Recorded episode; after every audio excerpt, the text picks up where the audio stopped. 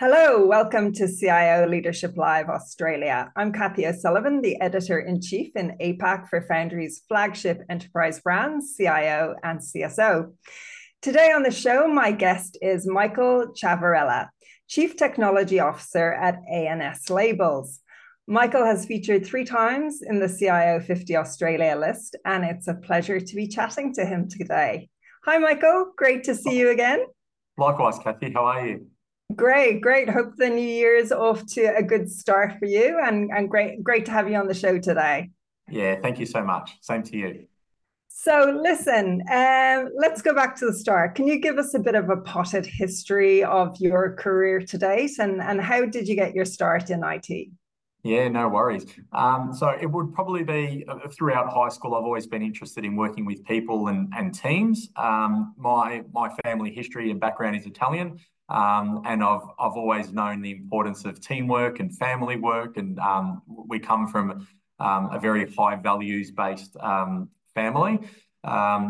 So I always wanted to work with people and and specifically teams. I've always liked challenging type projects, um, and I've also liked technology and systems. So the, the natural um, relationship between all of those parts made a lot of sense for me. So it would have started in high school. Um, I was fortunate enough to, to um, go into university. And the university that I actually selected, one of the main reasons why I selected that university specifically is because they offered work experience that was happening outside of the university calendar. Um, so it was a, it was a four-year degree. I've I've got a qualification in human resources. So there's the people side, um, business human resources, and then the other side is um, information systems, computer science.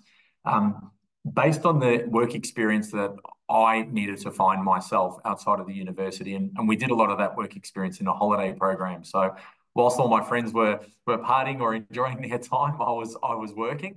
Um, I was given um, a great opportunity at, at Honda so Honda Automotive. Um, there, are multiple brands that, that Honda have. Um, and the first opportunity for me was actually to work within HR.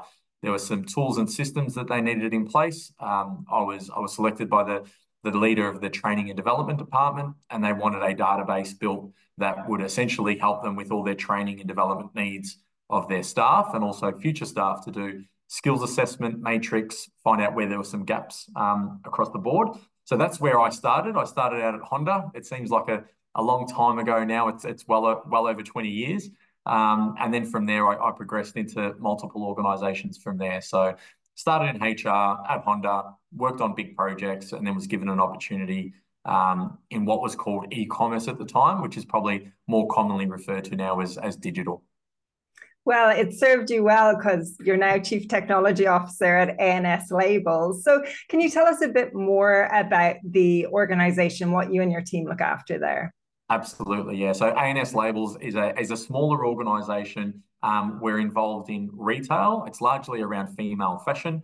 Um, we would be 10 years young, so a, a quite a, a early organization. Um, we're still working through uh, process improvements as, as well as customer experience. Um, we started off with a, a, um, a physical footprint. We had one store, um, which was located in Eltham in Melbourne. Um, and all, all the standard stories that you'll hear about uh, founders coming together, working on the on the garments and the fabrics, um, essentially in their lounge room or in, or in the garage of their of their property. Um, amazing stories that I was told where uh, there was a high school across the road. Um, uh, all the all the students from the high school, uh, female, um, were, were, there lining up at, at, the front door on a Monday morning to, to buy the latest products. And just being able to replicate that customer experience that the founders had, where if someone didn't have enough money to buy that garment, I'd say, "Don't worry about it. Um, let's sort that out the following week." You know, just just give us the, the remaining of the, of that balance. Now, now that we're glo- we've we've grown significantly, we're a global organization. We own two brands. One of the brands is Tiger Mist. The other one is IMGR. They are both quite different in that they've got different segments in the market. Um, but yeah, think about an organization 10 years young. We're now pure digital. We don't have a physical presence anymore. It's all direct to consumers who buy our products through our website. We're global. Um, and I'm fortunate enough to be the first CTO within the organization. Um, I would say that it's a, it's a bit of a varied role. It's not just your standard technology. Um, I also look after a, a, team that has the production of our garments as well. So they work directly with our suppliers. So it's almost a merchandising type role. Also, um, the digital team, e-commerce team reports into myself, as well as customer service and customer delivery, where our team members are either picking up the phone, answering to live chat inquiries, or also helping out customers with um, service related or sales related inquiries, plus all the standard IT things that you would you would normally see a, a CTO do. So it's pretty it's pretty exciting. And the other thing that I'm really passionate about is ways of working. Um, I've been asked to look at multiple departments across the organisation and how can we improve um, the ways in which we work of course, with your HR experience, that that serves you well there as well, Michael. And um, so, listen, what has um, what have been some of the things you and the team have achieved in the past few years? You've mentioned there that you know you've it's a huge digital focus um, for the organization. So, what have been some of the achievements in, in your time at um, A&S Labels? Absolutely. So I think also the, context of being the first CTO that the organisation has had, I think is is really important. Um, really innovative founders and, and executive team, which is which is amazing that, that I'm, I'm fortunate enough to be part of the executive team and have all those conversations around how do we how do we move the dial, how do we innovate, etc. But there wasn't a formalized technology strategy. So at a very very high level, there is a organizational direction, an organizational vision, but really important for me to set up the technology strategy. Um, being a young organization and, and many team team members that are, that are younger than myself and just the proliferation of SaaS-based products. We have a lot of tools and a lot of systems. Um, very easy to pick up a credit card and and, and invest and, and, and trial out a, new tool or a new technology. But for me, it was all about how do we make sure that we can migrate, simplify, um, have a technology strategy that can set the framework up for the organization moving forward. Um, so that was that was a big win initially. I also think about all the other um, single points of failure that we had within the organization. Although we're a digital business and we um, have our website, um, the delivery and development team was quite small. So a lot of individuals within the organization wearing multiple hats. And that also brings single points of failure. So for me, it was looking at that entire business model, looking at organizations that we could partner up with to make sure that we had some contingency, but also the ability to scale should we want to expand into other regions uh, across the globe. In terms of one of the one of the biggest wins that we had, um, customer returns is a pain point for a lot of retailers, especially um, fashion retailers, and for those that are pure play within a digital environment. So we don't have the physical store where a customer could try on our, our clothing. Um, we are known for our quality, so the fabric that we use is of a high high quality and a high standard. But some of our sizes can be inconsistent. And this is one of the things that I learned. I just assume that some of our colors, the only difference between a garment might be the color.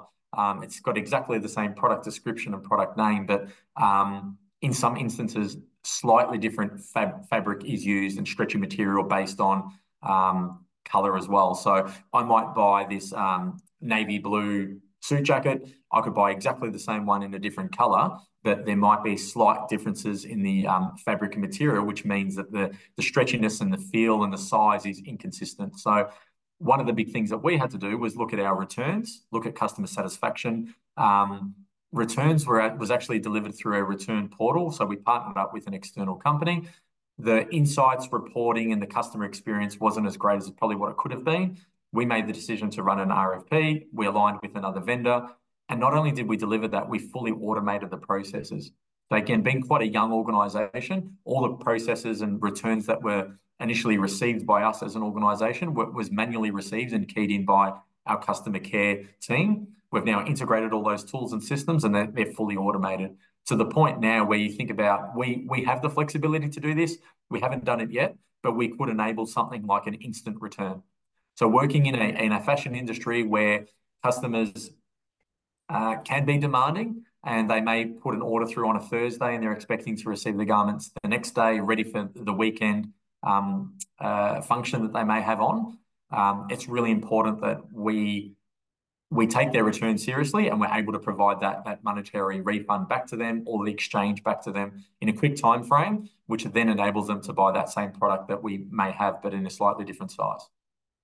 Yeah, there's certainly high expectations from customers, aren't there? And that, you know, instant returns, instant delivery, all of that. Are there any other um, challenges um, that you can think of along your digitalization journey that um, you and the team have had to have encountered and how have you overcome them? Yeah, for sure. So I think I think for me, my induction period was very much a red carpet entry. Um, being the first CTO to the organisation, um, when I started asking questions or probing about um, certain practices or procedures or methodologies that we had in place, it was very much everyone willing to, to provide all the information and give me all the relevant system access. So I wasn't sure if that was just because I was the, the CTO and the most senior person in technology, or if that was the the standard way um, within the organisation. I, I think a challenge for us is that we always had more projects on the go than what we probably could fulfill and, and deliver to a good standard. Um, I do have an innovation background, and, and my career history at, at, Target was actually forming an innovation department from scratch. So I felt that that put me in, in good stead where I wasn't saying no to everything, um, but just really being able to decipher the things that would make a big difference and the things that we wanted to experiment and validate. Um, there, there's no way that every employee is going to have all the answers. I definitely have don't have all the answers. So it's really important that we collaborate, work with our customers closely, and make sure that what we are choosing to deliver is going to have the big benefit, the biggest benefit and value for our organisation. So, so I think to summarise that, probably one of the biggest challenges was too many things on the go, um, not a, a, a solid framework in terms of prioritisation, talking to customers, involving them in the process, and then actually delivering it. And what were you thinking about when it came to your technology strategy and how you align it to the overall business strategy? What what did you think about? I think about the the organisation is extremely fast paced. We, we have new products that that launch weekly, and if I compare that to previous organisations that I've worked at within the retail um, scheme, uh, generally it, it, would be new products once a quarter. So if, if we're launching, if we've got new product ranges every week, that's that's 52 per year approximately, and we've got that across two brands. Um, we're essentially delivering over 100 um, per annum versus other organisations I've worked at might be four or five per year. So the pace at which we need to operate at is significant. I would say that our customers um, have exactly the same expectations that we would we would have on ourselves. That we need to be fast, we need to be relevant, we need to look at our competitive landscape. So for me, that was all all the key elements that I needed to look at within a technology strategy. I wasn't striving for perfection. I just needed to make sure that I spoke to the executive team fast. I spoke to the relevant um, stakeholders within the business, all the way from um, our own warehouse operators. We operate our own distribution center and warehousing. Um, I often visit the team members in the warehouse, so I'll talk to someone who's picking and packing orders. Um, I'm not very hierarchical. I think it's really important to the people that actually do the do the role and, and understand the mechanics of the organisation. I think so. So do, by doing all of that, understanding the business drivers and the speed at which we needed to operate, I just made sure that the technology strategy and principles was drafted and in practice within a fortnight. So within within my first fortnight was all the stakeholder meetings, all the conversations, presenting it to each executive team member one on one, final presentations to the founder, and making sure that we're on the right track. And then the other elements, the other 10 to 15%, I think are always going to change. So for me, it's always about um, moving at pace. So that that was the way that I made sure there was some form of alignment, um, and also making sure that a strategy is never just set in stone. Uh, it's always something that's going to need to adapt and, and change on a on a frequent basis. Yeah, certainly when it's changing so fast in the business and externally as well. So, look, you mentioned there, Michael, that um, earlier, you know, that you use a number of partners. Um, so, what's important to you when you're looking at technology providers and how they can support you and your team? What, what do you look at? Absolutely. So I think n- number one, I think it goes back to the values of the individual and, and also the, the values of that organization. So for me, integrity is something that I don't compromise on. Uh, I, I, think it's important that um, partners, if they're going to commit to something, that they are able to deliver that. So often I'll test our partners prior to signing up with them. That if, if they if they make a promise that they'll deliver something by a specific date, I'd like to hold them to that. Um, I think if they have high standards within their organisation, then I know they're really looking out for us. So I think high standards, integrity, being able to move and scale is really important as well. Um, we're probably not looking for the biggest um, vendors and partnerships across across the, the globe. We're a, a reasonably small organisation, but we're growing at pace. So I, am happy to be a, a bigger fish in a smaller pond and work with vendors that are that are invested, that are interested in what we're doing. We're interested in them. And I think the last thing that's really important is making sure that there's a win-win for both parties. I, I really think that that's true. Um, the use of vendors and probably partnerships, I think, is a term that's overused a lot. But if you're really going to test a partnership, I think it needs to be a two-way street where both parties um, are getting wins um, from the relationship across the board. So I always want to understand what the partner wants out of out of the relationship that we're going to have, and ensure that they can understand what we're seeking. And then if we can meet a, a ground where we're not compromising, where we're both getting what we would like, I think that sets us up for success. Yeah, indeed. And look, it's certainly been, you know, the last 12 months, maybe even 16 months. It seems the day doesn't go by without AI or Gen AI being mentioned. So I'm really keen to hear your thoughts on, you know, how you think it's going to impact organizations and whether, you know, you're exploring any opportunities when it comes to AI or Gen AI. Definitely. So I, I think um, this is probably one of the biggest transformational changes we are going to see. Um, knowing exactly where it's going to go is going to be extremely difficult for, I think, for any IT leader or for any business leader to be able to predict. Um, but I do think it's going to have a very big impact on us. The, the roles that we're fulfilling today are going to be very different in three or four years' time.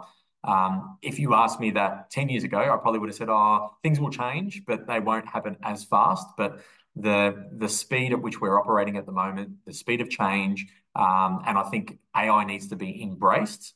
But I just also think that the other side of the coin is the right and ethical use of AI as well. Um, there's no doubt there's a, there's a lot in the media at the moment around AI and being um, utilized for all the wrong things and, and cybersecurity risks, etc. So I think we need to do it very much with an open lens. Um, but we are absolutely exploring AI at the moment. It might be as simple as looking at our product descriptions, understanding how we can make them more relevant for our customer experience um, uh, through live chat as well making sure that we've we've got the, the right predictability, understanding what, what are the terms that are used for on a regular basis. And I think it all relates back to building that connection. So although AI is essentially a machine, um, what we're trying to do, I believe, is make um, techno we're trying to humanize technology and make sure that we can relate back to our customers. So we are absolutely using it. Um, uh, there's a, a great opportunity for us to learn a lot more about it. And I would just say that this is going to be a significant generational change, but hard to um, understand how deep that could go at the moment. But based on what I've seen in the last 12 months, um, yeah, the, the, speed and the uh, the impact that AI could have, I think, is going to be quite significant. Yeah, indeed. 12 months from now, who knows where we're going to be? It's going to be fascinating to see how it plays out this year. So look, um, you know, you you mentioned earlier you've got a, a quite a few different teams within the organization, but just when it comes to your technology team, how do you demonstrate the value that they bring to A&S labels? And, and more broadly, I guess, how do you influence and collaborate with the wider exec and, and the board there? For sure. I think um, collaborating with the wider exec and the board, I think, is making sure that you understand the drivers of the business and to be able to empathize. I, I, think it's very rare for executives just to be talking about technology related issues. Um, there might be a, a, a, risk, and the way that I can relate back to that risk might be to talk about cybersecurity or, or elements within within that. I think it's really important to um, empower your user base, empower your team members, so they do have an opportunity to present a lot of their wins.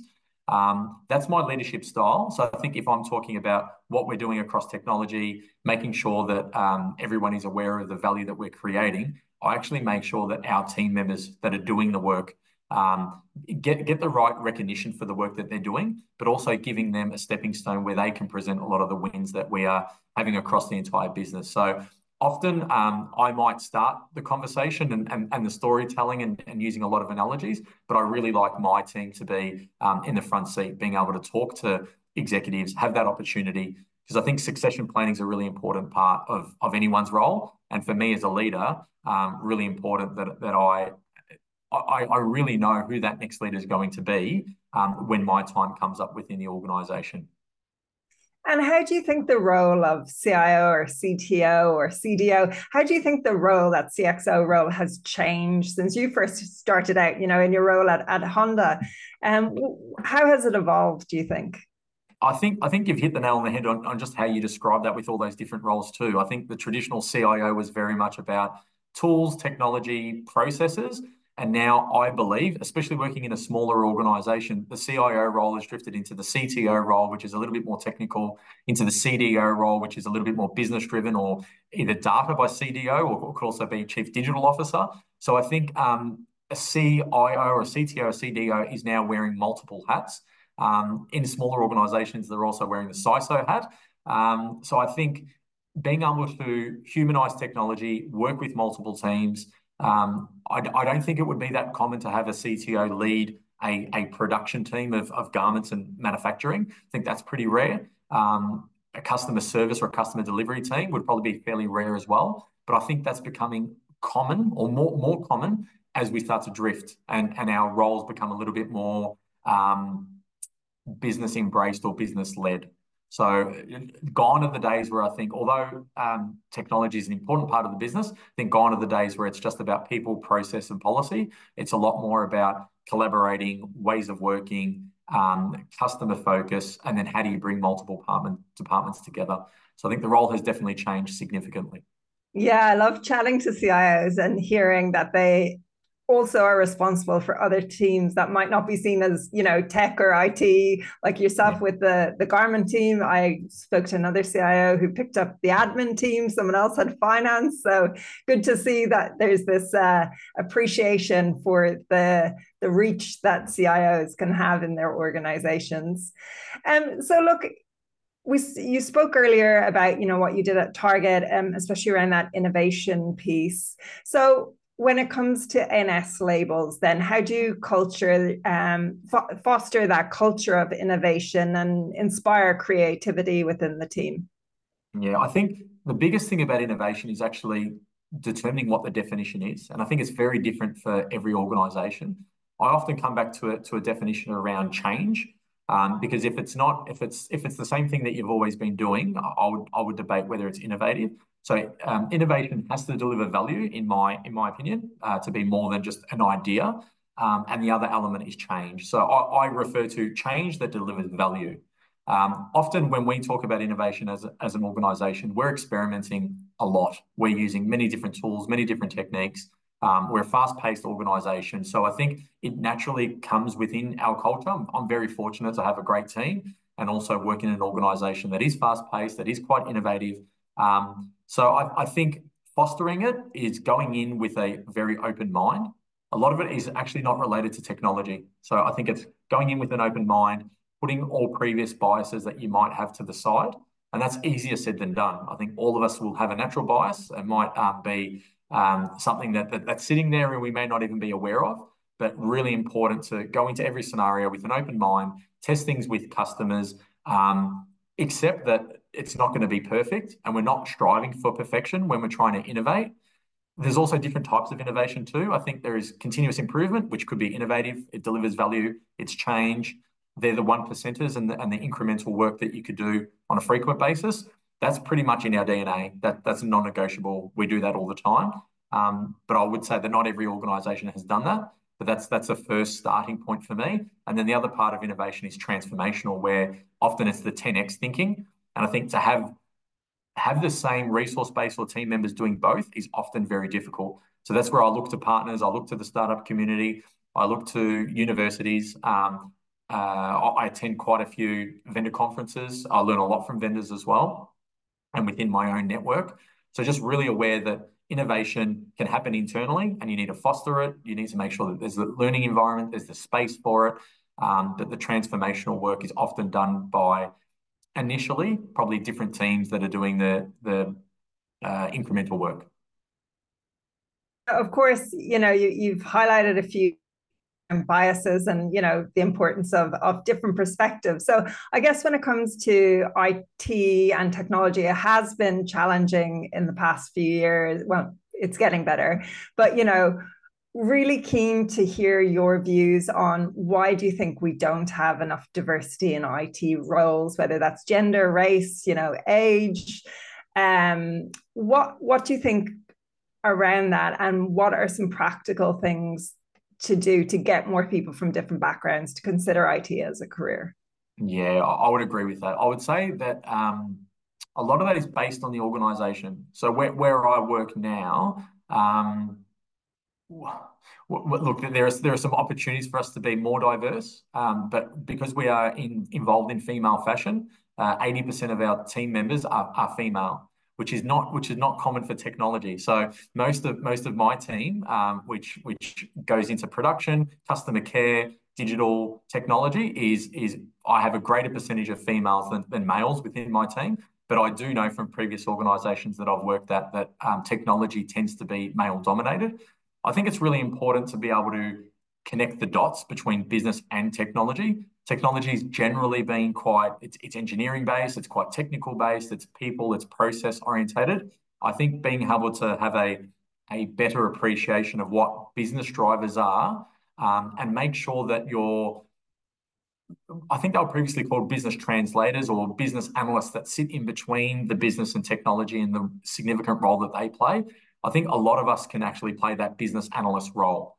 And I think by just promoting technology in a very different way, we'll ensure that there's greater diversity within the industry.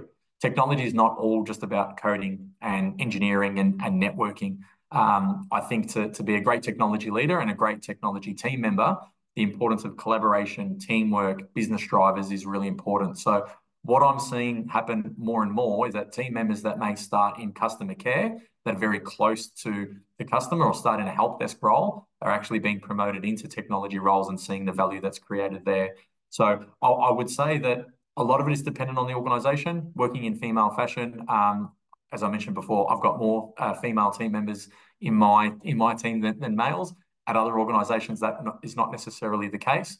Um, diversity in mindset is another one that's really important too, and that comes from experience, that comes from age. Most of our team members are quite young, so I think even my leadership style to make sure that we're promoting diversity, I've got to change my leadership style too. So um, often now it's, although I may have several direct reports, I'm actually playing more of a mentoring and coaching role rather than just looking at specific outcomes. So making sure that there's that, that stability, that opportunity for individuals to innovate, promoting diversity, looking across my entire network to make sure that we're giving opportunities to everyone um, that would be right for the role. And looking outside the square, I don't just look for specific technologists for a technology role. Someone who can communicate well, someone who can collaborate well. And I think if we do that as leaders, then we, we will naturally reduce some of our biases and hopefully have a, a, a greater team with more diversity. Indeed. So, look, when you reflect back on your own career, um, Michael, are there any mistakes or lessons you've learned along the way that I guess have really shaped you as a leader, even though it might have been an uncomfortable situation or issue at the time? For sure. Uh, pro- probably the biggest one that I can recall is um, it relates to the recruitment process and just being able to make sure that you're not rushing that process um, even though the pressure is there. So I was I was asked to lead um, a significant transformation we were looking to the market to try and find um, team members, and I think I actually made a compromise. I, I was feeling um, a significant amount of pressure, a significant amount of stress, as was my team. So we we made the decision on someone who we thought would be good for the role, but probably we we probably cut a few corners. And I think even if we didn't cut those corners, that that individual may not have been the right fit for the role. So we won't know some of these things until we actually um, live it out in practice. But um, what ended up happening was it didn't it didn't work out, and I think myself as a leader, I probably needed to make that call a little bit earlier on. I needed to have some of those courageous conversations, the conversations that that, that can be hard to have, and ones that a lot of leaders will probably think about at night and say, "Oh, should I have that? How do I approach that?"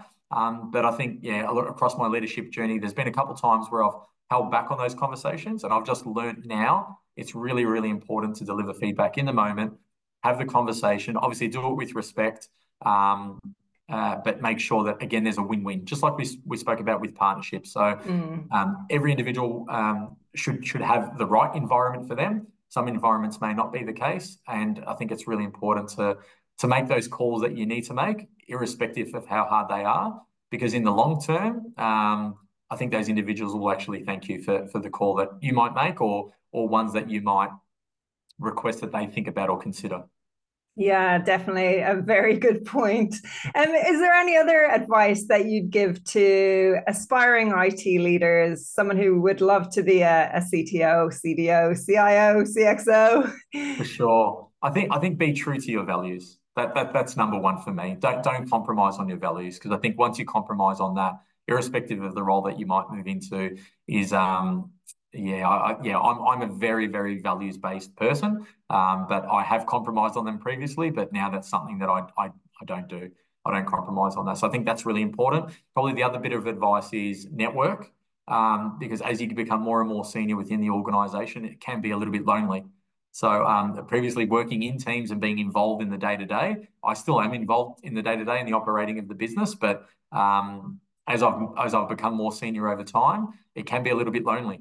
So if you're trying trying to solve a problem by yourself, it's it's often difficult. I think utilizing your network, talk, talking to peers, talking to others that may have have been on the same path or the same ground that you're about to approach, I think is really important. So um, definitely something that that I hold very close to me is is keeping those business relationships in place and making sure that I know who I can depend on, and that that's a mutual connection, so they can also depend on me. And so, what's important to you in the months ahead as we head into 2024, Michael? Yeah, I think it all relates back to our most important asset, which is our teams, um, and being able to collaborate with our teams and bringing our teams together to work on projects um, we've got an upcoming strategy day um, uh, taking place in the next month or so. So I think we will understand what our big rocks are from there. But really important for me to make sure that we're all in unison, we're aligned, um, and we're working together to achieve our goals for the next year. I, I, know that customer service, customer delivery is going to be an important part of that, um, and making sure that we deliver a contextual experience for our customers, irrespective of where they're located around the globe. So an example will be that the weather in Australia is very different from the US, as is the fashion trends. We want to make sure that we've got the right product presented to the customer in their relevant region. Um, the time that we launch our product launches as well, because um, we're a global organization. If it works well for 9 a.m. in Australia, that, that's at a different time zone in the US. So we want to make sure that our product ranges and, and the time that we deliver uh, these components are localized for the, for the community that we're operating within. So I'll find out more at our, at our strategy meeting when we're working together, but all about alignment, bringing the parties together and delivering a greater customer experience. Well, we wish you and the team at A&S Labels all the best with the year ahead. Michael Ciavarella, Chief Technology Officer at A&S Labels, thank you so much for your time today. Thank you, Kathy. Appreciate the opportunity. Thanks.